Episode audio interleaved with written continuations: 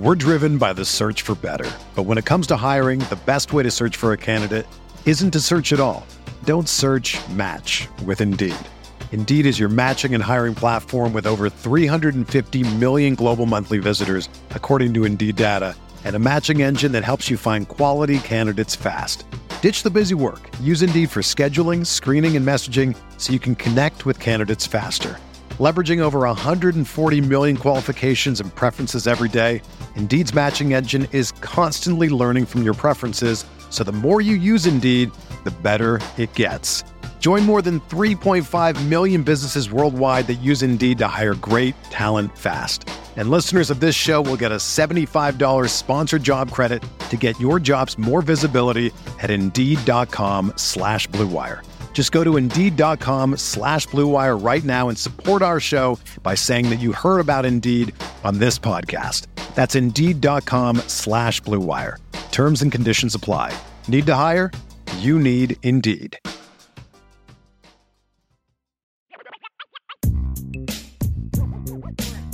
Welcome to the show. IB Nation Sports Talk is up and rolling once again, along with Jesse Stiers.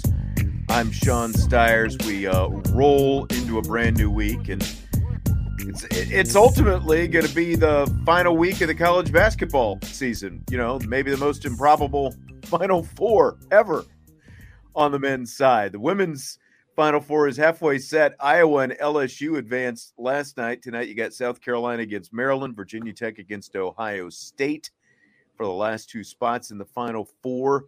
Fighting Irish women bowed out, unfortunately, to Maryland over the weekend. If you have any questions on them, you can throw them our way. We'll get to them in rapid fire later in the show. How are you today, Jesse?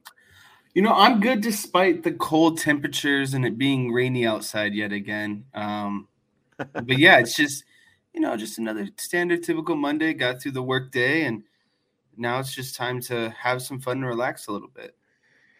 Are you getting all bundled up? You're going to the Cubs uh, season opener later this week, Thursday in Chicago. Are you are you going to take your blankets? Get you got like the pocket warmers, like uh, it's yeah. So we've been we've been following the temperatures, and it doesn't look like it's going to be very warm um, on Thursday. So I'm actually I've been looking on the team shop for a new jacket that I'm going to pick up when I'm in town.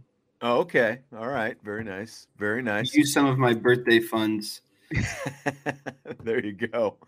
Hey, congrats to the Notre Dame fencing team. Did you see they won uh, another national championship? 13 overall and three straight national championships for Notre Dame fencing.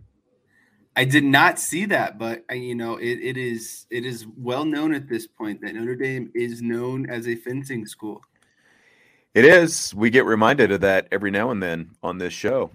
Notre Dame is a fencing school, so good for them. I mean, you know, you don't think of fencing obviously too much. Even when the Olympics rolled around, nobody talks a whole lot about fencing, but they are just dominant with that program. The last couple of head coaches have just uh, been very, very good. So congrats to them on on winning a national championship. We got some Notre Dame baseball we'll get to later on in the show as well. But uh, in the meantime, uh oh, what is this? Nathan with a super chat. Thank you, Nathan Milton. Uh, Ty IB. Oh, thank you, IB. For, I didn't get like the TY for the great work and making me feel like I'm back in Indiana. I'm a Fort Wayne, Warsaw kid, and IB has the Indiana feel. No problem. Thanks. Thanks again for the super chat, Nate. We do we do we do the best we can to uh to keep you right here, up up close and personal. By the way, Tom Noie on the show tomorrow with Vince and I. This is usually a Vince day. Jesse and Vince traded spots because of all of his Chicago travel plans to go see the Cubs later this week. But uh, Vince will be here tomorrow. We'll talk a little basketball as well as football, of course, with Tom Noie. But uh, we've got that coming up on tomorrow's show. So, Jess, you want to talk some football? I do. And, you know, before we get into it, I have to make the disclaimer that this is the most important Cubs game of the season because it's the game where I'll probably be the most interested before it just steadily declines throughout the season. Well, I think they're going to be better this year. They'll be you? better this year. Um, I just don't think all of their cards are quite on the table yet. So I understand that you know you're rebuilding and all those things, but it just feels like a little bit more effort could be put forth, especially after last season. Yeah. Uh, Tyler said they we didn't invite you for Tom. No, no, I'm too cool for shame. school. Yeah, that's right. He was here two weeks ago for Tom, and now now um, Jesse's actually going to be. Uh, uh, it's it, there's too much driving to, to try to explain his whole itinerary, but he'll be driving back to South Bend tomorrow, and then through South Bend into Chicago Wednesday, basically. But uh, we'll have Tom tomorrow. We'll talk Micah Shrewsberry. We'll talk Final Four and all kinds of stuff with Tom as well. Well, we've got some comments from new Fighting Irish offensive coordinator Gerad Parker. Jesse, have you ever heard Parker speak before? Um, I, in his press conference, but that's it. Okay. All right. Well, this is this is similar, similar, but not exactly the same. Here he is Parker asked after practice Saturday if he's putting his stamp on the Irish offense as the new offensive coordinator. I think this, in my opinion, I, I, believe it's like the more, the older you get, the more you learn. It's not about you as much, you know. And I think being married, having kids, and doing this coaching thing for a while tells you that. So it's really not my stamp; it's ours, and that's not cliche. I really mean it. Like I think that as you get it in and you get guys bought in and you build a staff that we built, both in our off the field guys and our on the field guys, we've got a great staff. We really do. And so my job is to just give great direction, provide leadership, and create a unity that everybody feels empowered to do their jobs. So I think if anything, I hope that would be maybe my stamp. Otherwise, I'm just a piece of it to try, try to help divide good direction, and then from there, just let these guys do their jobs and let the players do their jobs. I'm just here, man. you know, it's like I don't know about you, Jesse, but like I feel like Parker might have a career in politics after football because I felt like that was a nicely tossed word salad. You know, there were a lot of words spoken there, but I'm not exactly sure that there was very much to pull out of it. It's like I'm here and I just let the guys do their work. You know, I guess that's that's the the biggest thing you can take out of that. He said it's not cliche, but it kind of seemed like it a little bit. So I, I don't know about you. What did you think? Yeah, just off of that, you know, that the clip that we were hearing, um, it, it did sound a little bit cliche, but I think some of the stuff, some of the things that stuck out where were um, the term, you know, it's our offense, it's not my offense, um, and I think that goes a long way of, you know, he's not implementing or forcing an offense onto onto the team that's not really going to fit. And I think that's where he's saying it's our offense. There's a lot of feedback. There's a lot of kind of trial and error of, you know, this this works well or this doesn't work well. So that's something that I picked up on. And then the just the great direction. I think put you know allow putting guys um, in the position to to perform their best or you know giving guidance where guidance is needed in order for guys to perform their best. And and then like you said it's it's ultimately up to them to do their jobs. He can put them in the right situation. He can build you know an offense that's tailored around their skills but ultimately it's going to be them doing their jobs. And i don't know if you took that from tommy Rees or not but you always got to do your job. No that's right. Do your bleeping job right? And, and i mean I, I, think that when you talk about putting your stamp on it I, I don't think that he's worried about necessarily like this has got to be the Gerad Parker stamp. Uh, he's right. got enough. He's got enough familiarity with these guys. And as we've talked about before, I, I don't think the offense is going to look drastically different than what we've seen before. I think the biggest difference in this offense is just that you're gonna you, you're going to have a much more experienced quarterback running the offense and a guy who knows how to get the ball out you know, find guys in the passing game at all three levels of the passing game, short, intermediate, and deep. And it's, I, I th- so I think that's going to be like if there's a stamp to be put on it, I, I think it's, and we'll talk about Sam Hartman uh, more in detail in a little bit. I think that's going to be the biggest thing. I don't think it's necessarily Gerad Parker, you know, coming in and it's like this has got to be mine kind of thing. Yeah, and I, again, that's definitely what I kind of took away from it too. It's not just like, oh, this is my offense, this is how we're doing it. I just I don't see that as the overall kind of vibe right now with what he's yeah. trying to do. We're driven by the search for better. But when it comes to hiring, the best way to search for a candidate isn't to search at all. Don't search match with Indeed. Indeed is your matching and hiring platform with over 350 million global monthly visitors, according to Indeed data, and a matching engine that helps you find quality candidates fast.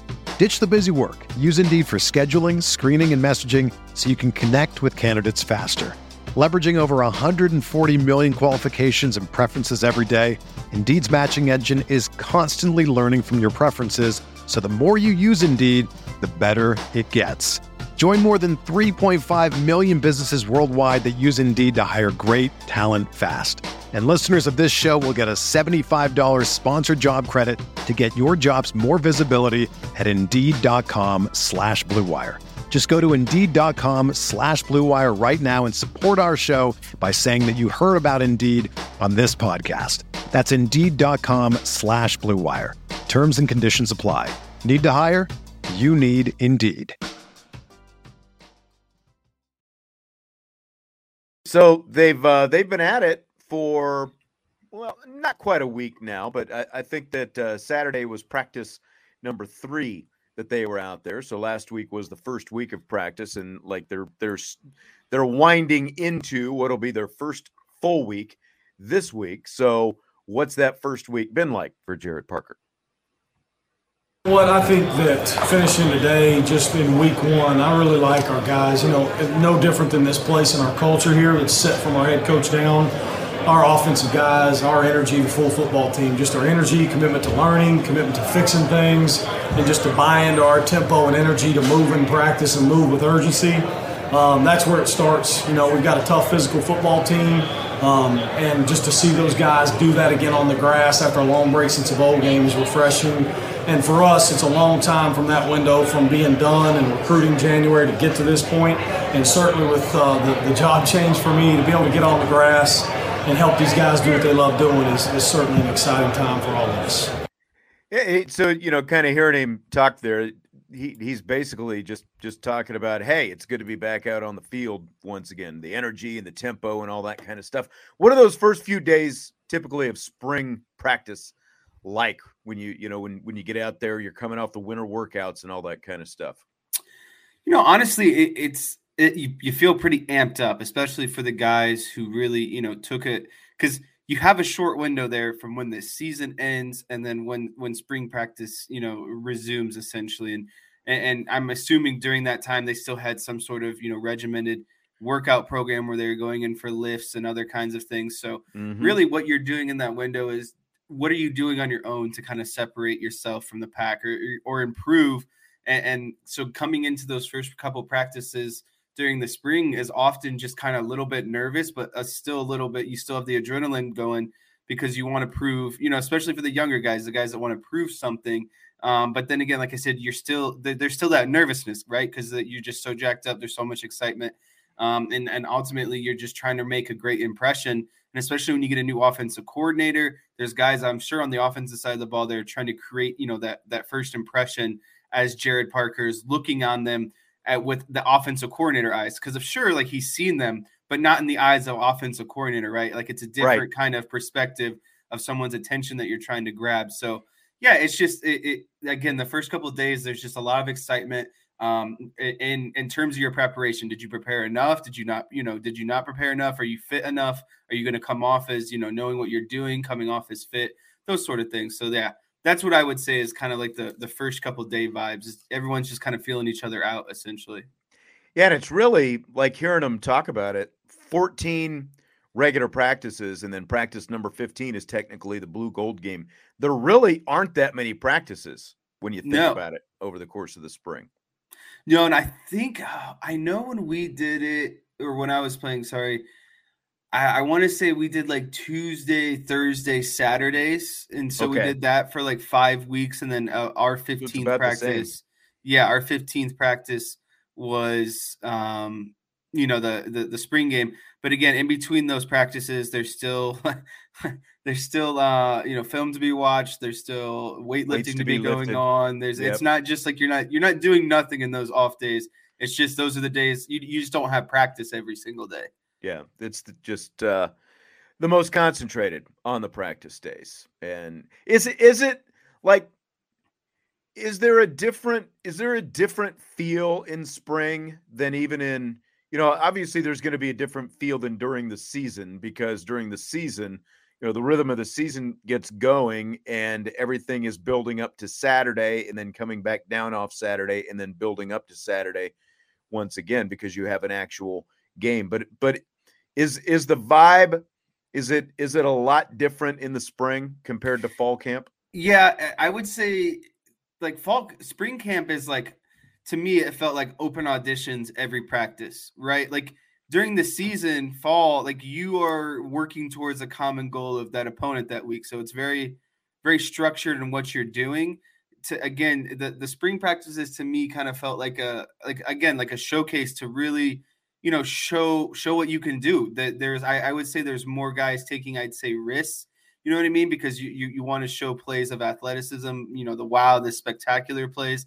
Um, but for us, we always had scrimmages on Saturdays. And so like the week it was kind of a build up to usually, you know, more uh, combined team on team periods on the weekends where you're doing actual, you know, like seven on seven, or maybe you're doing, you know, fitted shells on Saturday and you're still doing teams, you know, team periods where you're not you're not wrapping up and taking to the ground, but you're still fitting up, you're still, you know, giving guys a good thud in the hole, that kind of stuff. But yeah.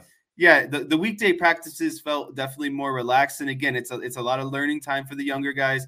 But then, uh, you know, the younger, the more older guys obviously know have a better idea of the playbook. So it felt like those guys were just kind of doing things to really, you know, show out, enhance that you show what they can do, kind of wild type plays. So, yeah, I hope that answered your question. I think so. I think so. Before we go any farther, I forgot to mention early, you know, the spiel. Smash that like button, please. It helps out the Irish Breakdown platforms. And of course, subscribe, rate, and review on your podcast platforms. Leave us a five star review, comment, and all that kind of good stuff. Subscribe to us. We do appreciate it. So, of course, you know, the thing with Gerad Parker is he was obviously an offensive coordinator, at least in title for a time at West Virginia. But this is really, you know, like this is his offense, full go right now. Yeah, he's running the show anyway, full go right now. So, what's the biggest change been for him moving from tight end coach to offensive coordinator? Probably the biggest thing is is you go, you quickly go, and I've always talked about it because you try to put yourself in different shoes the older you get. And I think the biggest piece for me is is starting to realize that in days off, those days off, you have to start thinking about what you're going to do the next day.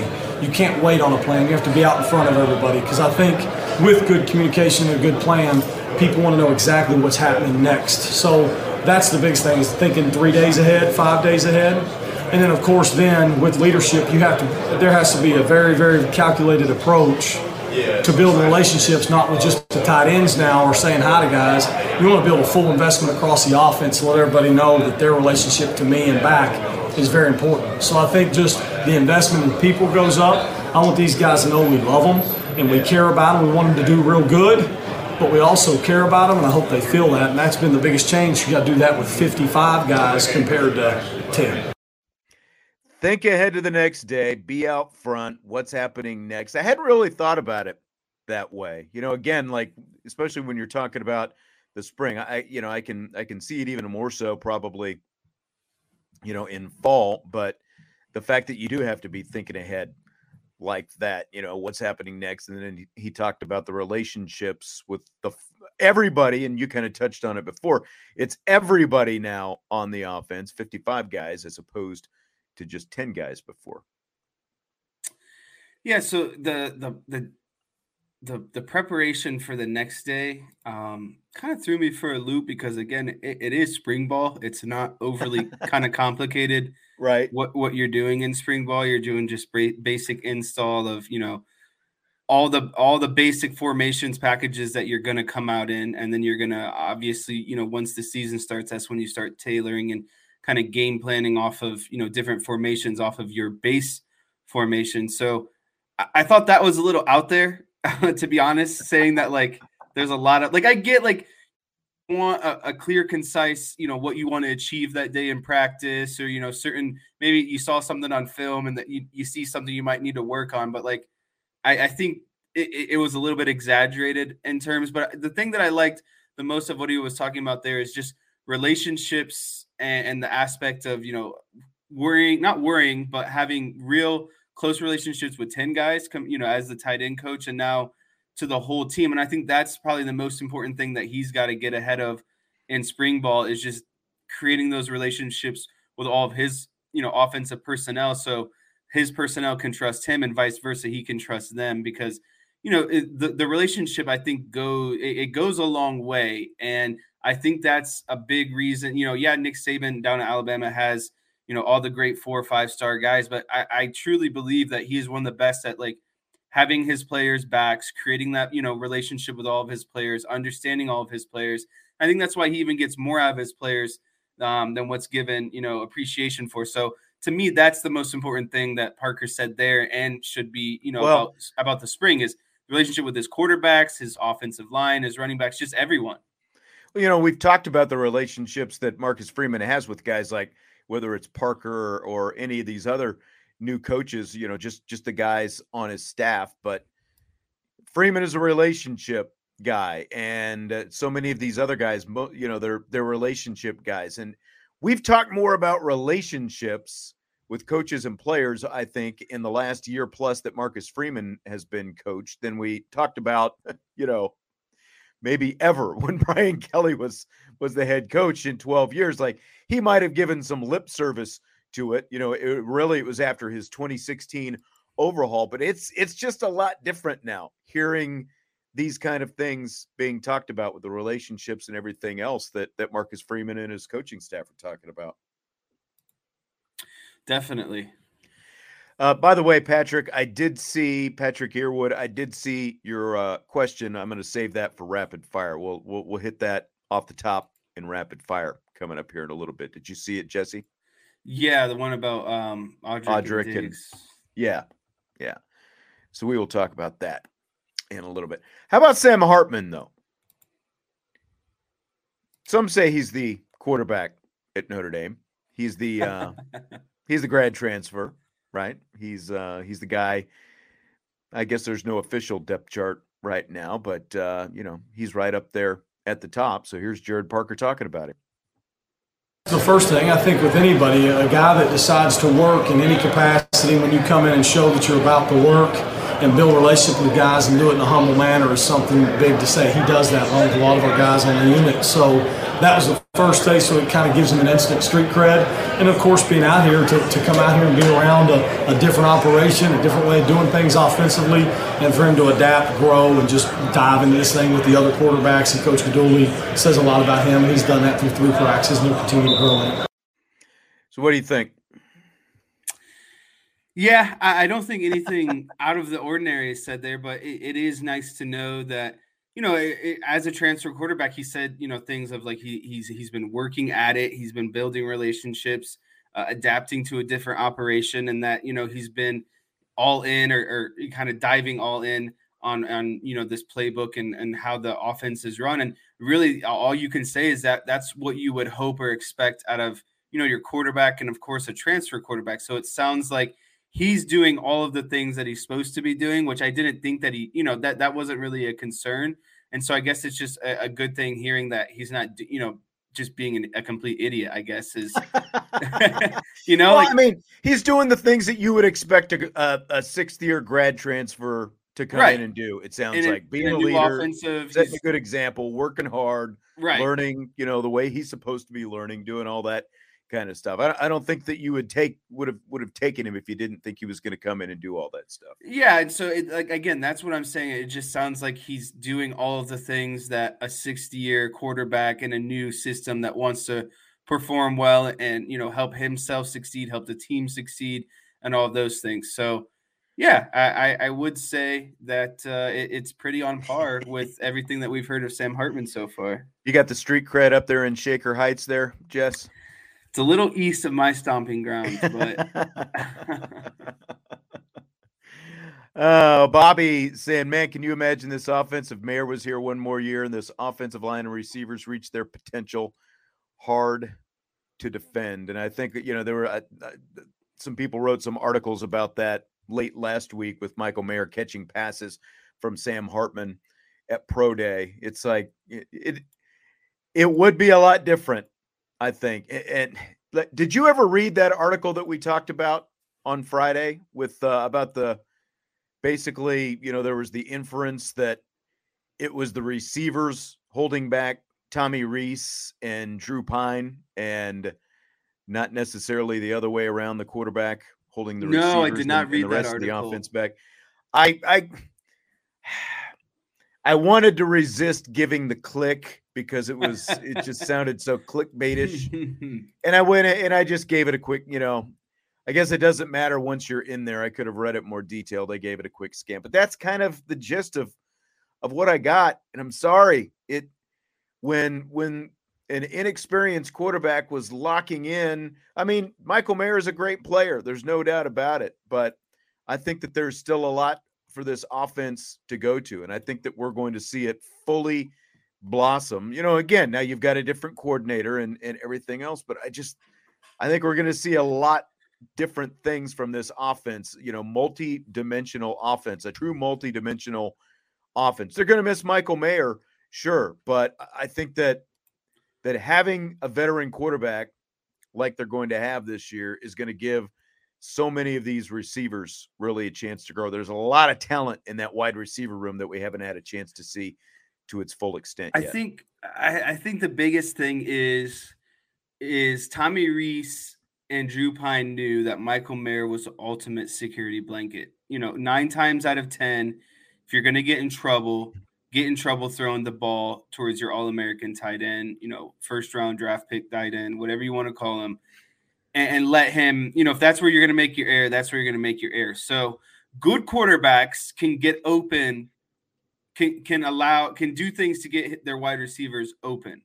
And I don't think that that could be said about Pyne. I don't think Pyne did enough to to make up for or get some of his wide receivers open. He more so needed the wide receivers to get open for him. I, and and that's not Right. a knock against Drew Pyne. I just think that Sam Hartman can do things to get his wide receivers open rather than his wide receivers have to get him open because of he's inexperienced, you know, and, and the multiple things that Drew Pyne was facing. the experience that Hartman has playing, seeing the defenses, everything else, uh, just just that experience alone is just what you're talking about. Being able to get wide receivers open, throw them open, and they don't have Right. to be completely open. Exactly. You know that kind of, and that's that's typically what we've seen. You know, it it wasn't. it- It's not just a Drew Pyne thing. You know, we we even saw it from Ian Book with all the games that he won and everything else. That was still a thing for him. You know, he he he wasn't always the best at throwing those guys open, and I think we're going to see a lot more. I think this offense is just going to look more. Not not that it's going to be you know you're just going to be slinging it all over the place because you are still going to have a really good running game, but. Again, I think that you're going to see so much more Well- multi-dimensional offense this year. I think that the run game, they, they will not run the ball as many times, but that yard per average may even go up because the passing game will allow the rushing game to, to take Right. bigger gashes. Right. So even if you're not running True the ball as many True times, threat of a passing game. Yeah. Right. And so even if you're not running the ball, you know, per game as many times, I still think the yards and the yard per carry are going to be similar, if not better, just because of teams are going to have to respect, you know, the passing game. You can't cheat towards the box um, most of the time. And, and that's, you know, teams knew that Notre Dame's biggest strength was the box and the intermediate kind of passes to Michael Mayer because yeah, even it, it, it it's going to take a little bit of time for you know plays for routes to get open downfield for Michael Mayer, just you know naturally.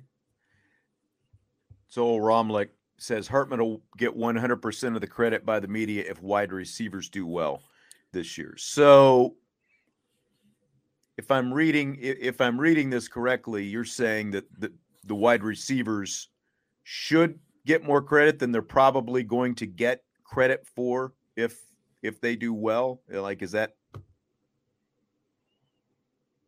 is that what you see there, Jess?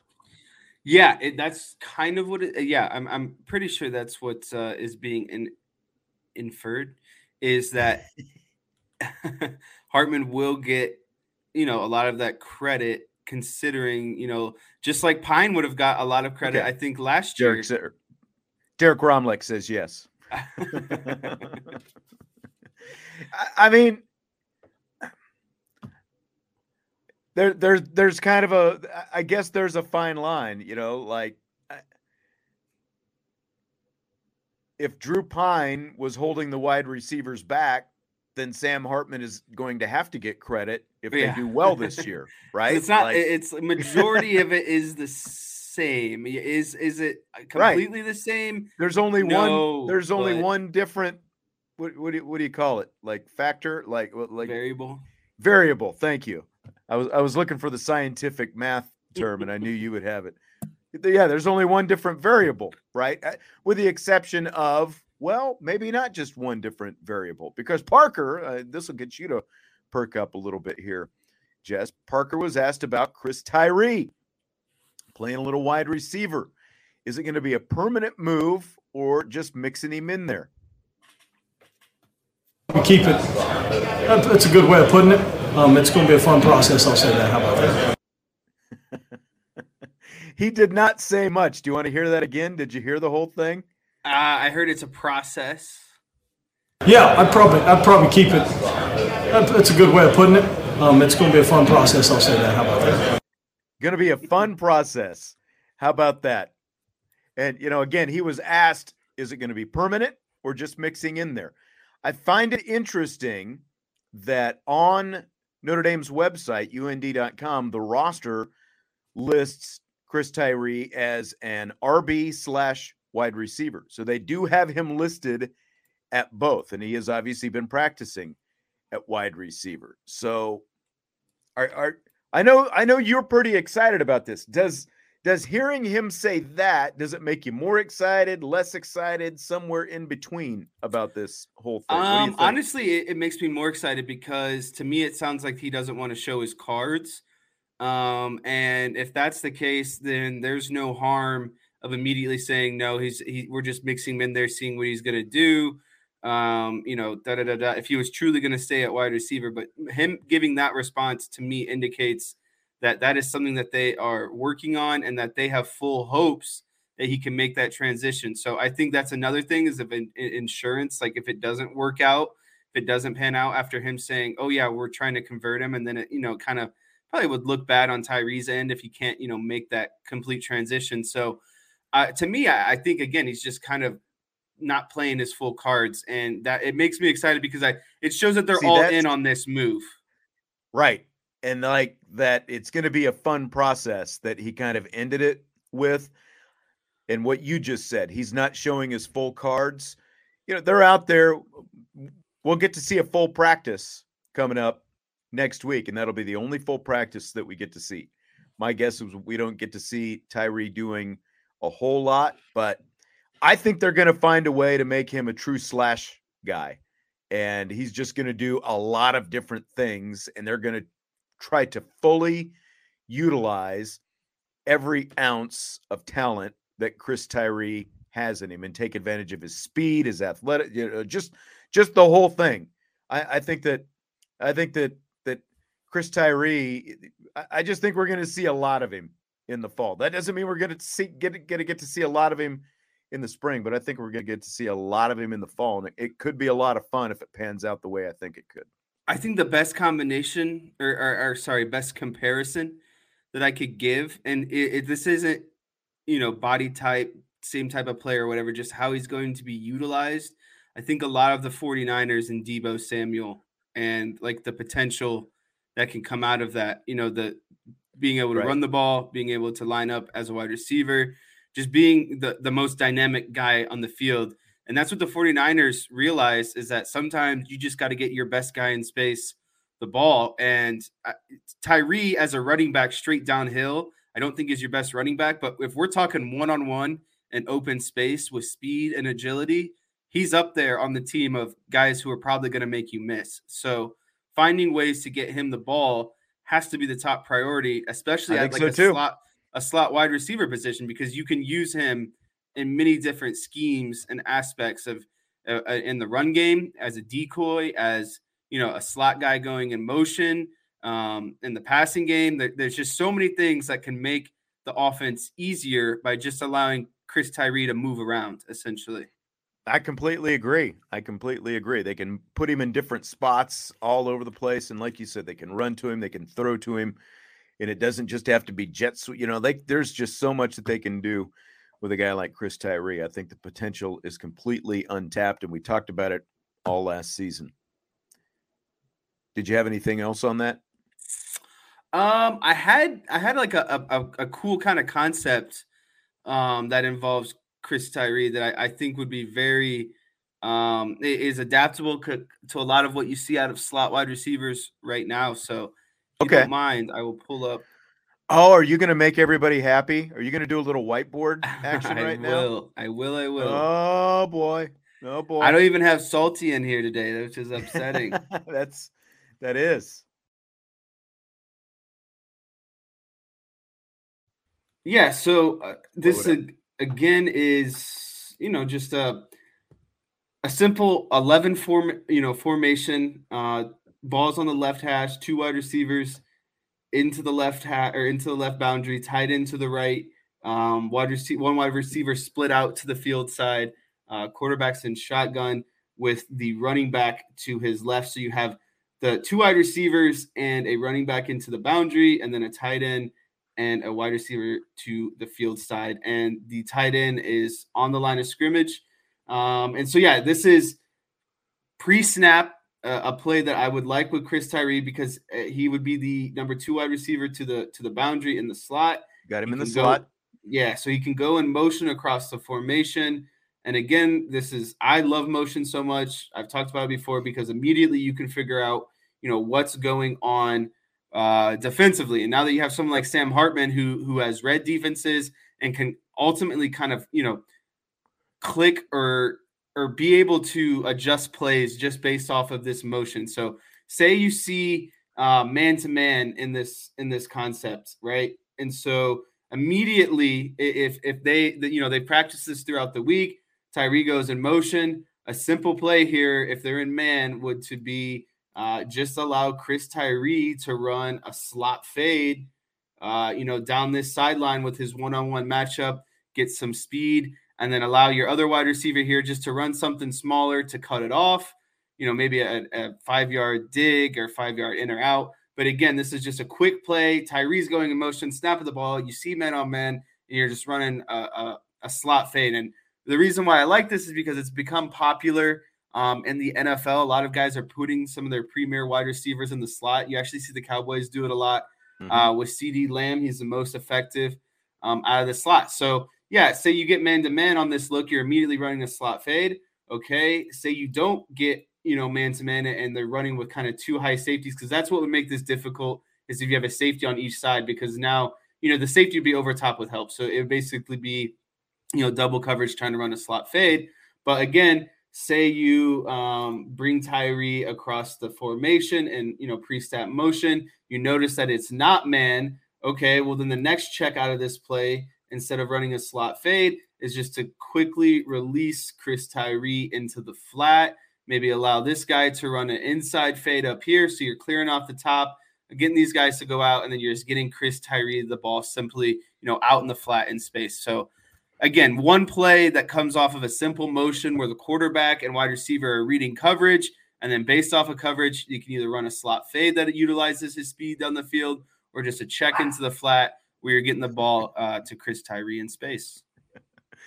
Very well done. Very well done. Anthony is loving it. Whiteboard on Monday. We must have been good IB patrons lately, and we are not Marshall. This is what happens when we hit the like button. Yes, this is true. This is a true story. We are not Marshall. That's why you hit the like button. Someone's got to tell Tommy Guns and Salty that they missed out. They're always clamoring. That's right.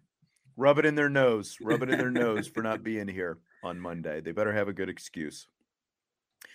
All right, a final thought before we uh, wrap up this uh, portion of the show. Speaking of wide receivers, three freshman early enrollees are on campus right now going through spring practice. Braylon James, Jaden Greathouse, Rico Flores Jr. Are they swimming right now as they adapt to college football? Here's what Gerad Parker answered. Swimming, and, and, to be fair, that's okay. Um, the great thing is right now they're starting to play faster, play a little faster, develop some confidence, then take a little step back, and then go again. Just just a typical progression. But they're very very talented players. They're eager. They want to learn, and the guys have welcomed them in. So just to come in, you, we just certainly feel very good about where they're at right now, and they'll continue to grow and get better. We'll keep pressure off of them and let them grow in time. Let them get faster. Let them get faster. Keep on keeping the juice going. Greathouse, 6'1, 213 pounds. Braylon James is 6'2, 195. Rico Flores, 6 foot, 198. These are not small guys coming in the door. You know, like they are not DeVonta Smith type guys. Like they've got they've got some they've got some size and some muscle to them already. And I, I tell you what, the guy who just they, they've all impressed me in different ways, but the guy – who has impressed me the most. Granted, I only got to see one practice and got to see some video of another, but Rico Flores Jr. just the way he moves and and you know the again the, the you know the size, the hands, the acceleration, the whole thing. He's a pretty good looking receiver out there, especially for a freshman. And I think that uh, overall, it just builds to the excitement of you know, uh, if we're gonna be honest, like a pretty disappointing year last year in the wide receiver room, right? Like I personally, and I'm not trying to, you know, take a knock or swing at anyone, but like it's probably been one of the least exciting kind of wide receiver production years in a while. And so when you talk yeah. about this season in Tobias and the transfer from Virginia Tech, and then you know some of the other kind of returning bodies, and then you talk about you know this influx of good freshmen, it to me it, it brings back some of that excitement towards a position group that honestly was kind of one of the favorites there for a while, just because of you know guys like Jeff Samardzija, uh, Golden Tate, um, Will Fuller, Will Fuller, Miles Boykin, or Boykin, uh, Michael Floyd. You know they, they Claypool, Claypool. There was there are other guy. Um, shoot, I can't think of the guy that ended up playing for the Lions for a little bit too as a wide receiver. Um, th- there's just a lot of talent that came out of that, you know, position group. And I think, especially when you talk about Sam Hartman and knowing what he can do with the ball downfield and the lack of wide receiver production last year, I think it's it, it's we're going to see a big turnaround this season in terms of you know output from that um, position group. And it, it really there's a, a, lot of good competition, and competition only breeds good play overall. And so when you have these younger guys applying some of that pressure, you know, to the Tobiases or to the grad transfer or you know some of these other guys that are coming back, it's just going to elevate the whole position group. And so yeah, I wasn't surprised with anything that Parker said because you know eh, the the biggest thing is you can't really play fast until you know quite yet what's going on. And so eh, as they start to get an understanding of what's going on, then yeah, naturally they're going to have confidence that they're going to and they're going to be able to start playing just a little bit faster and faster and, to the point of you know like they're they're mixing in and really competing with these guys that have been here for a little bit longer. Yeah. And I, am sitting here and I'm looking at the rest of the room, and, and you mentioned a couple of them, but you got Deion Colzie, you've got Tobias Merriweather, you've got Lorenzo Styles, you know, you've got Caleb Smith, you've got Jaden Thomas, you've got Chris Tyree. I mean, that's a pretty good veteran group. Again, you know, like I, I think that there is is too much talent in that room to have the lack of production that they had last year. Now, some, you know, the the, the Lorenzo Styles stuff. Now, some of that's on him. We know that he knows that. Marcus Freeman has talked about it, but at the same time, you know, I do wonder how much having an inconsistent quarterback who you know you never really knew if if the ball was you know you, there was there was no consistency with where the ball was going last year other than Michael Mayer right? Like, well, yeah, and that's how much did that play part as a wide receiver? Like when you're struggling and you don't even know if the ball is going to get thrown to you on, on routes or plays where the ball is designed, you know, to get to you, I, am sure that that can get you know overall frustrating. You know, for for uh, someone like Styles who was struggling a little bit last year.